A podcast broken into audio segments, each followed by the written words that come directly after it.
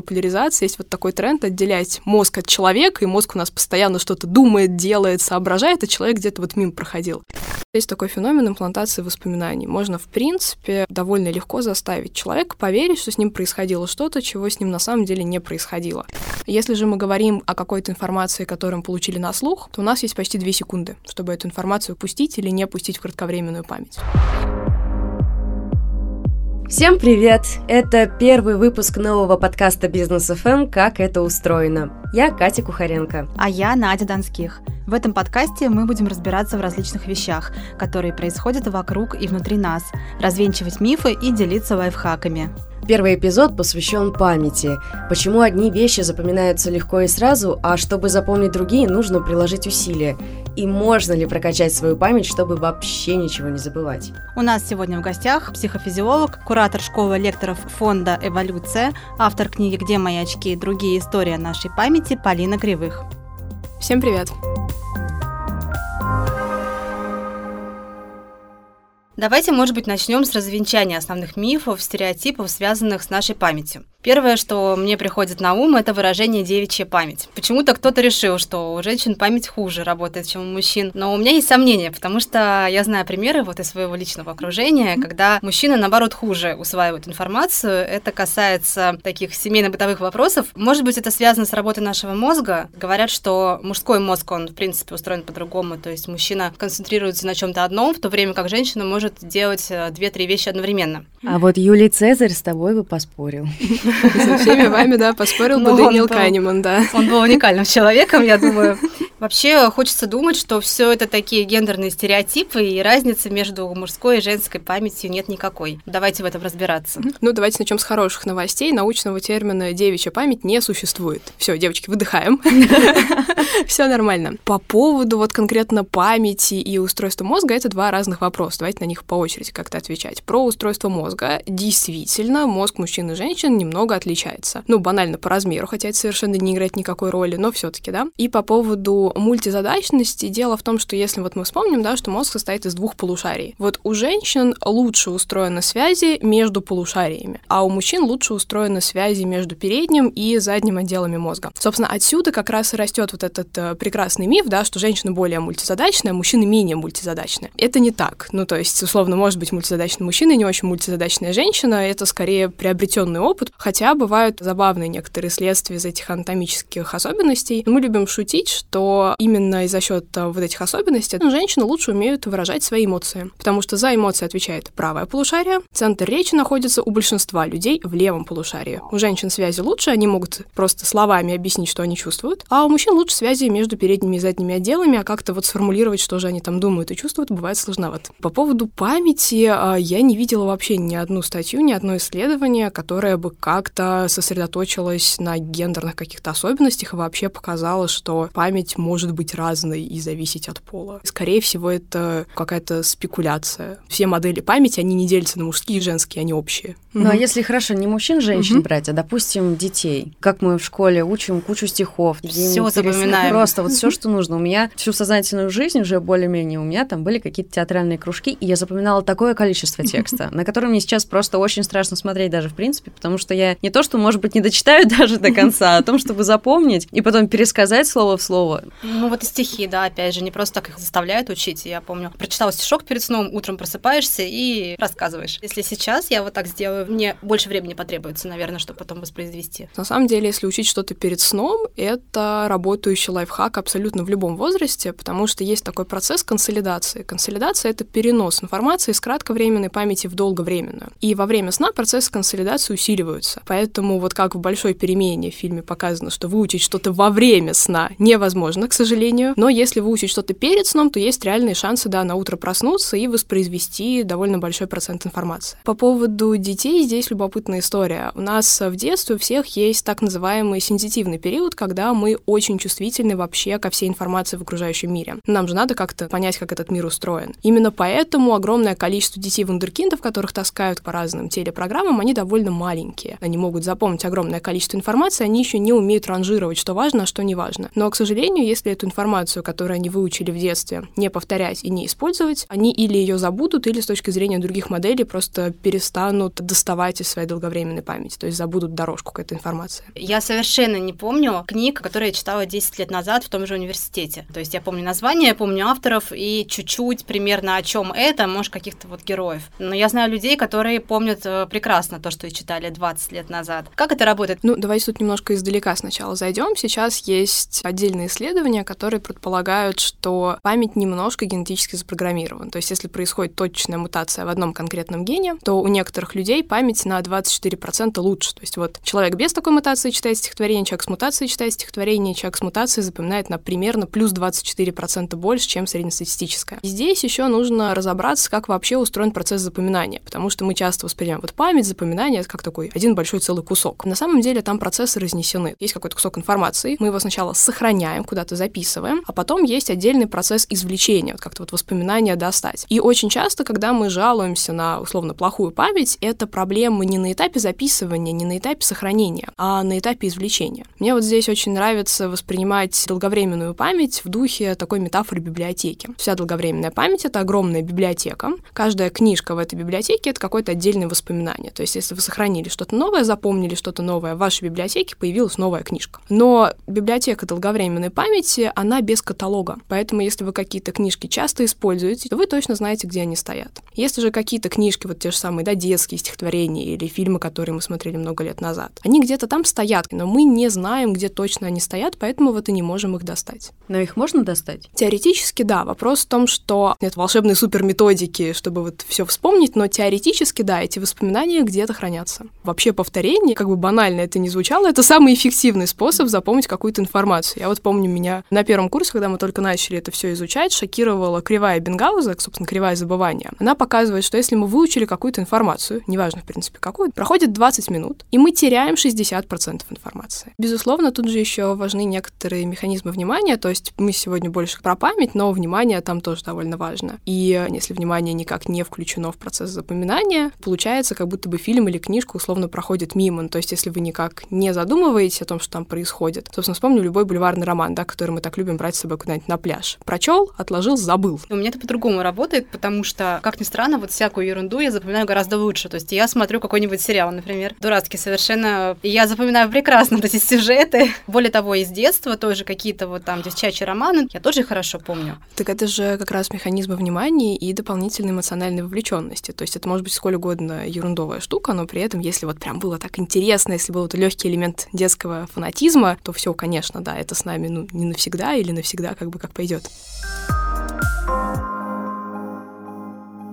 Я очень часто концентрируюсь на каких-то совершенно ненужных мне вещах. То есть, условно, я могу сказать, в каком браслете ехала со мной сегодня бабушка в метро, как выглядел какой-нибудь маленький мальчик в автобусе, с которым мы там сидели. И не могу вспомнить никакой номер телефона мобильный, кроме своего. Ну, просто потому что мобильные телефоны можно уже не запоминать. Ты запоминаешь мобильный Да, телефон? мы идем по пути экономии энергии Я просто перестраховываюсь на случай, если что-то случится с моим мобильником, и мне нужно будет как-то через кого-то найти какую-то помощь, то я же только свой знаю. То есть ты пытаешься прям запомнить телефоны чужие. Хотя бы один-два. Но я знаю, что со мной это не работает, поэтому у меня всегда с собой маленькая записная книжка, в которой записаны пара телефонов мобильных. Есть еще какая-то небольшая информация по цифрам, по счетам, по именам людей, которые мне могут в срочном порядке понадобиться, если что-то случится с телефоном, например. Вот, у меня очень плохая память на цифры и имена. Есть, кстати, очень милая мнемотехника, применительно как раз к цифрам. Там есть разные вариации, можно просто поискать, что больше нравится, или там даже придумать свою. Ну, Просто берутся все 10 цифр, и на каждую из них придумывается какой-то визуальный образ. Я или рифмованный, да, или визуальный. Я вот э, помню начало стихотворного, да, то есть 0 король, 1 апельсин, и получается, что если нужно запомнить какие-то цифры, то это вот цифра 10, это будет уже история про, не знаю, апельсины короля. А с именами как быть? Я действительно не запоминаю имена с первого раза. Если я вот специально как бы не настроюсь, да, или не запишу себе где-то, то все, у меня имя улетучивается моментально. Но здесь есть, с одной стороны, банальный лайфхак постараться в первые 5-7 минут разговора разговора несколько раз обратиться к человеку по имени. Потому что чаще всего мы забываем имена, когда нас представляют друг другу. Это обычно такой практически проходной момент из серии. Это Вася, это Петя. Все, пожмите руки и начинайте разговаривать. И получается, что мы достаточно внимания не уделяем именно имени. Поэтому, если это внимание как-то уделить, несколько раз человека по имени назвать, то, скорее всего, имя останется в памяти. Но мы все равно можем говорить о том, что мозг так или иначе фильтрует информацию, решает, что оставлять в долгосрочной памяти, от чего избавляться переносить в краткосрочную, и, собственно, те вещи, которые у нас удаляются. А, я услышала здесь два тезиса. Собственно, первый тезис — это отдельный большой спор по поводу мозг фильтрует, мозг делает, но то есть все время в популяризации есть вот такой тренд отделять мозг от человека, и мозг у нас постоянно что-то думает, делает, соображает, а человек где-то вот мимо проходил. В принципе, метафора довольно любопытная, но вот давайте как-то мыслить скорее целиком, да, условно, мозг плюс человек. Функция фильтрации — это и есть внимание. То есть, когда к нам приходит изначально какая-то информация, внимание в связке с памятью определяет, что какая-то информация попадает в кратковременную или рабочую память. И дальше после этого как раз запускается процесс консолидации, и из кратковременной какая-то информация переносится в долговременную память. Безусловно, это не вся информация, вот, которая поступает через разные органы чувств. Вот если про стресс говорить и негативные эмоции, действительно ли мозг реагирует так, что вот эти моменты мы максимально ярко запоминаем, и потом очень сложно от э, вот этих воспоминаний избавиться? Ну вот каких-то нейроанатомических данных у нас нет, то есть мы не знаем точно, какие участки мозга активируются вот при негативно и позитивно окрашенных воспоминаниях, то есть там есть предположение, но пока точно ничего сказать нельзя. Но вот как-то чисто эмпирически, да, есть предположение, что негативно окрашенные воспоминания, к сожалению, как-то отпечатываются и запоминаются ярче и сильнее, чем положительно окрашенные воспоминания. Я думала наоборот. Вот хотелось бы, да, чтобы наоборот, но тут какой-то, собственно, очевидный эволюционный момент, да, лучше запомнить, где было опасно, где было страшно и неприятно, чтобы потом в это место не ходить, чем запомнить, где было хорошо. Опасно, да, но вот какие-то негативные истории, они из памяти стираются довольно-таки часто. Это вот э, очень хорошо видно на примере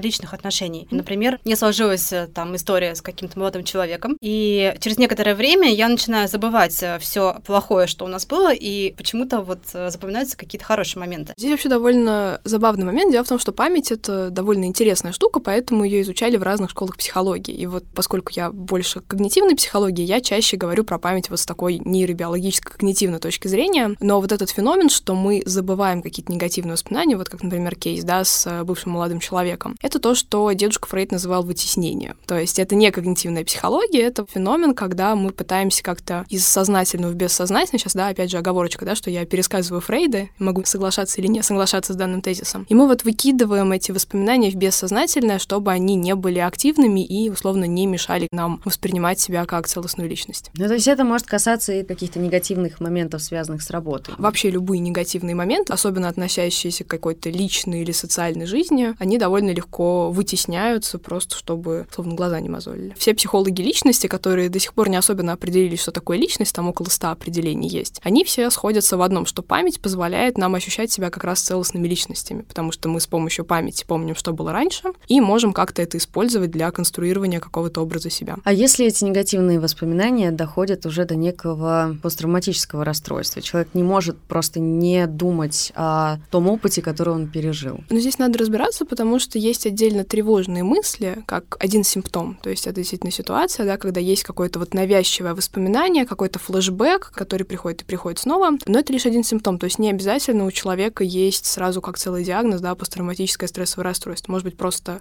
там, не знаю, набор тревожных мыслей. Такое действительно бывает. С этим довольно хорошо работают психотерапевты, особенно когнитивно-бихевиоральные психотерапевты, которые помогают, собственно, человеку вместе придумать какую-то технику. Одна из самых распространенных — это техника «если то». То есть если в голове всплывает какая-то навязчивая, тревожная мысль, нужно заранее придумать, на какую мысль, на что ты переключаешься, на что-то положительное. И так вот постепенно приучаешься вместо плохого условно думать о хорошем. Удалить эти воспоминания нельзя? Если бы. К сожалению, нет. Я знаю, что некоторые коллеги, особенно из МЧС, мечтают о такой вот волшебной таблетке. Ты приезжаешь куда-нибудь на место и выдаешь сразу всем пострадавшим волшебную таблетку, чтобы у них просто стереть воспоминания о любом происшествии. Но, к сожалению, пока такого нет. Мы не до конца понимаем, как воспоминания формируются на физиологическом уровне, на клеточном уровне. Поэтому есть довольно большой риск, если мы попытаемся это как-то заблокировать, то мы можем, не знаю, случайно стереть последние несколько лет или стереть какие-нибудь другие важные воспоминания. Пока на людях никто не рискует такого делать. Ну, то есть это можно сделать теоретически? А это даже не теоретически иногда делают. Например, есть история про цыплят, которым дают э, полюхать, полезать горькую бусинку. Цыплята запоминают, что хм, бусина невкусная, не будем ее трогать, нюхать и так далее. Потом им вводят специальный белок, который как раз блокирует образование воспоминания. Спустя несколько часов эти же самые цыплята радостно пробуют эту бусину, как будто они видят ее первый раз в жизни. Но это цыплята, мы их не можем спросить, да, вдруг они там забыли не только факт, что вообще бусина все. была горькая, да, а вообще все там остальное. А гипноз тут работает? К гипнозу отношусь очень скептично, потому что есть такой феномен имплантации воспоминаний. Можно, в принципе,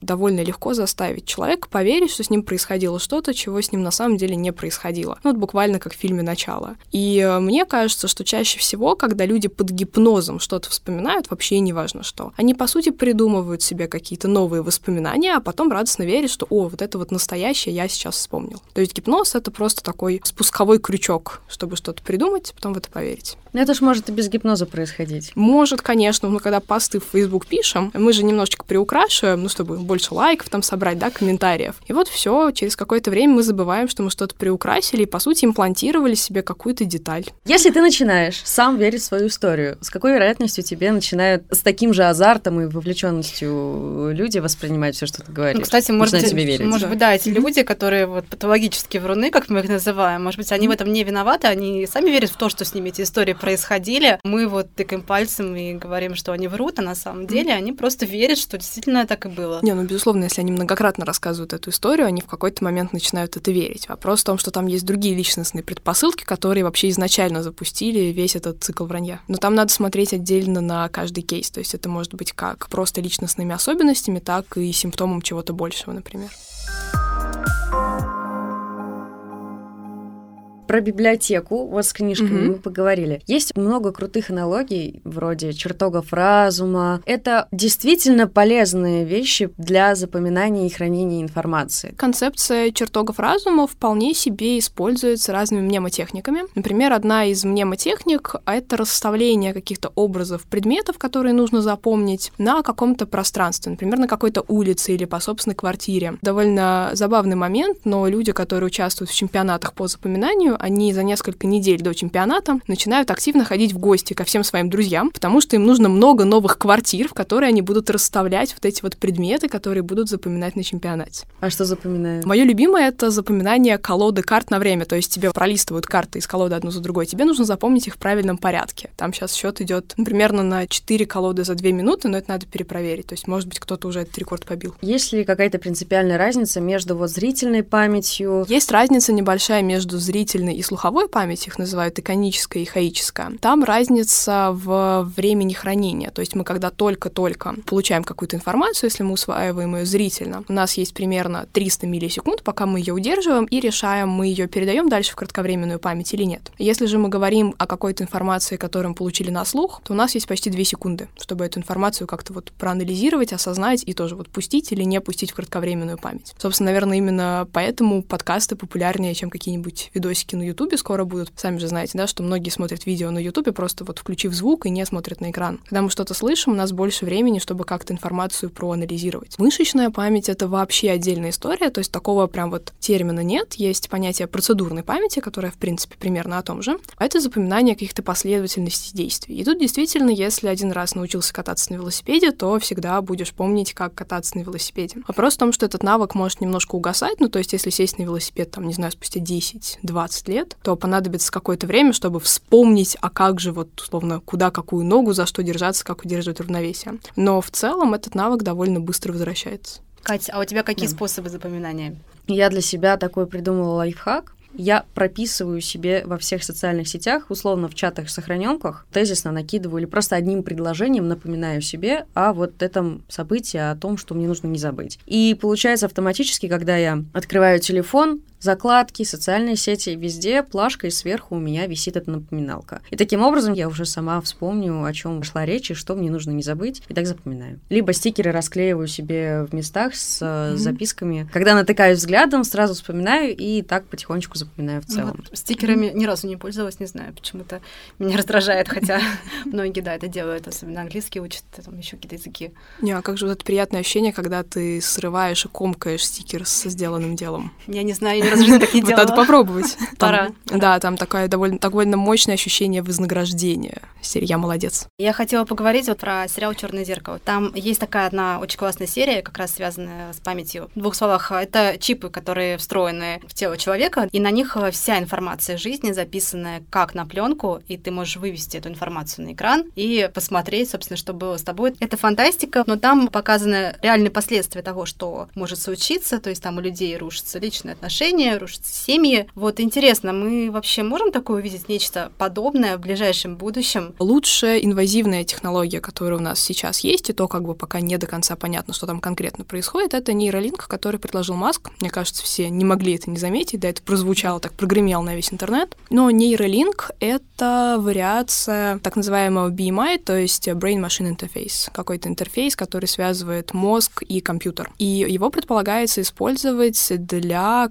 каких-то парализованных людей, то есть для того, чтобы посылать нервные сигналы, точнее, аналог нервных сигналов в парализованные мышцы, чтобы человек снова обрел возможность как-то двигаться. То есть это не про воспоминания. За счет того, что мы не знаем, где конкретно разные воспоминания хранятся в коре головного мозга, мы и не знаем, условно, что активировать, условно, куда тыкать. Хотя были довольно интересные эксперименты Пенфилда, когда он активировал какие-то отдельные участки мозга, и люди вспоминали какие-то вот события там из раннего детства. Но здесь э, надо разбираться. Во-первых, этот эксперимент сложно повторить, потому что он его делал во время операции на открытом мозге. Их проводится не так много, и, кроме того, мало кто из пациентов соглашается на такие эксперименты. И надо все равно разбираться, можно ли как-то проверить, действительно ли эти пациенты вспоминали какие-то настоящие воспоминания, или это опять был такой вот завуалированный процесс имплантации. Тут сложно, конечно, загадывать, да, может быть, сейчас будет какой-нибудь прорывной Да, скачок технологий, да, и все станет как в черном зеркале, хотя не хотелось бы, конечно. Я мечтала в детстве такой какой-то вот технологии. Не то чтобы мысленно, а Мгм. прям вот как на экране, да, где-то посмотреть вот какой-то интересный эпизод из своей жизни. А я хотела карту памяти себе, чтобы запоминать все эти яркие моменты, которые были. Наша память — это не фотопленка ни в коем случае, да, и не видеокассета. Мы каждый раз, когда какое-то воспоминание достаем, мы его немножко модифицируем. То есть мы, условно, любое старое воспоминание воспроизводим через призму себя настоящего. Поэтому это никогда не фотография. Это всегда, условно, фотография с некоторыми изменениями. Ну вот жаль. жаль. Или наоборот, прекрасно. Мгм. Потому что мы каждый раз в старые воспоминания вкладываем какой-то свой новый опыт. А нужно ли запоминать вообще все тогда? Вот детские воспоминания, они нужны нам? Или и хорошо, что, в общем-то, они остаются где-то в серой зоне? Азиаты, по-моему, да, запоминают лучше. Есть такая Да, статистика, то, что исследование помнят намного лучше себя, ну то есть как сознательный возраст наступает намного раньше, и они помнят себя там чуть ли не с двух, с трех лет, тогда как э, мы условно начинаем намного позже. Там небольшая, на самом деле, разница. То есть в среднем европейские дети, мы туда тоже относимся, помним себя примерно с 4-5 лет, а условно-азиатские примерно с 3-4. То есть разница не столь Ну, велика. Но Да. есть, да, все-таки? Да, есть данные, что такая разница есть, но опять же надо как-то продолжить ее изучать. Может быть, это вообще какая-то погрешность в особенностях тестирования. Это вот всегда такой главный вопрос любых кросс-культурных исследований, насколько хорошо вы адаптировали методику. Можно Мгм. говорить, что этот феномен обнаружен, но насколько он э, повсеместен, пока говорить сложно. Меня как-то вот затронула тема с тем, что мы не помним так, как было на самом деле, да, и все рассматриваем через призму настоящего. Вообще вот многие воспоминания, они воссоздаются в памяти даже не за счет фотопленки, потому что понятно, что как бы все заснять на телефон невозможно, а за счет рассказов. То есть вот в историях там своих друзей я вспоминаю, что да, это было, причем это могут быть тоже какие-то очень интересные истории, но я забываю. Но мы помним то, что пересказываем. Мы лучше запоминаем те истории, которые нам самим нравятся, мы их рассказываем там тем же друзьям, знакомым, там, не знаю, в смолтоках, когда пытаемся как-то быстро завоевать доверие. А те истории, которые мы не пересказываем, их вполне могут пересказывать наши друзья. Вот мы от детей ушли куда-то в Азию. Так все-таки нужны нам те детские воспоминания? Сейчас я задумалась. Дело в том, что, в принципе, любые воспоминания, они как раз вот вносят свой вклад э, в наш образ себя, в нашу личность. То есть, если они есть, и довольно четкие, яркие, значит, мы себя помним в детстве, это как-то вот влияет на наше самовосприятие. Если их нет, это тоже влияет на самовосприятие, просто немножко по-другому. То есть, здесь нет вопроса хорошо или плохо, нужно, не нужно. Просто это индивидуальная особенность. Можно ли как-то супер память себе натренировать? Гипотетически, да. То есть как раз э, все вот эти ребята, которые участвуют в чемпионатах по запоминанию, они считают, что если тренироваться, использовать мнемотехники постоянно, то, в принципе, нет никаких препятствий, никаких ограничений, чтобы с помощью мнемотехник запоминать вообще все происходящее. По сути, это идеальная память. Но это нужно? А скорее нет, потому что если мы запоминаем все, то нам потом сложнее из всего этого огромного потока сохраненной информации выбрать то, что реально нужно. Помним 10 историй. Приходится выбирать, какую из них мы расскажем сегодня друзьям. Что делать с остальными девятью, зачем их хранить? Окей. Сложно ли представить себе комнату и напомнить ее воспоминаниями? Да, сначала угу. сложно, но по мере тренировок становится все легче и легче. Каким образом? Что это за тренировка такая? Ну, например, из таких совсем банальных. Каждый раз пытаться запомнить список покупок в магазине, расставляя его по собственной квартире. При этом важно не забывать мысленно убирать квартиру перед каждым новым запоминанием нового списка покупок, иначе они перемешаются между собой. И постепенно это станет достаточно привычным действием. На эту тему есть очень хорошая книжка Джошуа Фойер «Эйнштейн гуляет по Луне». Там как раз э, прекрасная история, как э, журналист Джошуа Фойер поехал писать заметку об американском чемпионате по запоминанию, так увлекся темой, что целый год тренировался и следующий чемпионат выиграл. К вопросу о мотивации, да, то есть если очень хотите потратить на это целый год, то, в принципе, вот можно добиться каких-то заметных результатов. Интересная тема, связанная с объемом информации во внешнем мире, да, у нас же интернет, куча информации. Многие, я знаю, даже по себе испытывают такой легкий стресс, потому что хочется все прочитать, все узнать, все запомнить, но это невозможно сделать. Мозг просто такое ощущение, что он разрывается от объема этой информации, он все в себя не вмещает. Ну вот э, как раз теоретически, гипотетически мозг может вместить все, что вы хотите в него вместить. То есть ограничений нет. Можно сохранить долговременную память сколь угодно огромный объем информации. Просто том, как ее сохранять. То есть когда мы, условно, листаем социальную сеть, вот на нас обрушивается какой-то поток информации из ленты, мы же не пытаемся это прям вот сознательно запоминать, но при этом ощущаем, да, что на нас свалился огромный поток информации. Отсюда и появляется вот это вот легкое ощущение стресса, что ой, сколько всего происходит, и непонятно, как бы надо это запоминать или не надо. А когда там мы учим те же самые иностранные языки, у нас довольно четкая цель, да, вот мы берем и запоминаем. Периодически получается так, что я прокручиваю ленту, практически не фиксируя взгляд и внимание на тех постах, которые проносятся мимо, но периодически каким-то образом я выхватываю нужные вещи, которые потом оказываются полезными в работе, например. Тебе везет. В принципе, это концепция несохранения источника. То есть а, очень часто мы экономим ресурсы, запоминаем какую-то информацию, не запоминая, откуда мы ее узнали. То есть вот точно так же, да, всплывает какой-то факт, который вот может помочь в работе, а потом спустя какое-то время понимаешь, что, о, а об этом на самом деле я прочитал в посте друга. То есть информация запомнилась, источник стерся. Это просто экономия ресурса.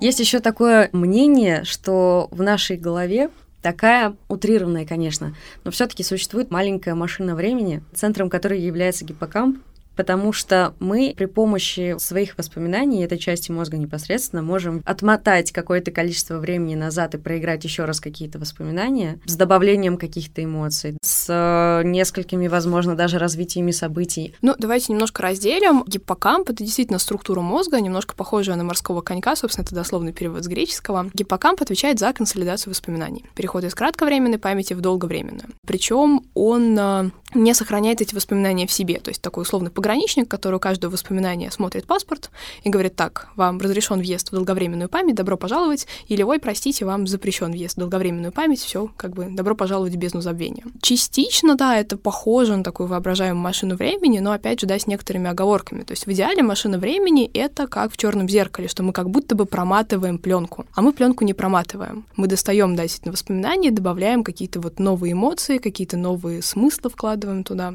А давайте подведем такой вот небольшой итог по тренировке памяти. То есть это mm-hmm. книги, это вот эффект с комнатой, с Ну, использовать мнемотехники, да. То есть, в принципе, mm-hmm. мнемотехник очень много. Вот эта мнемотехника называется методом мест. Есть еще разные, надо просто каждую попробовать. Про мнемотехнику довольно быстро, интуитивно понятно. Если описание логичным кажется, то тогда просто его берешь и используешь. А если оно кажется каким-то странным и непонятным, ну, значит, это не ваша мнемотехника, бросайте ее, гуглите следующую. Что еще есть? Запоминание перед сном, процессы консолидации во сне усиливаются.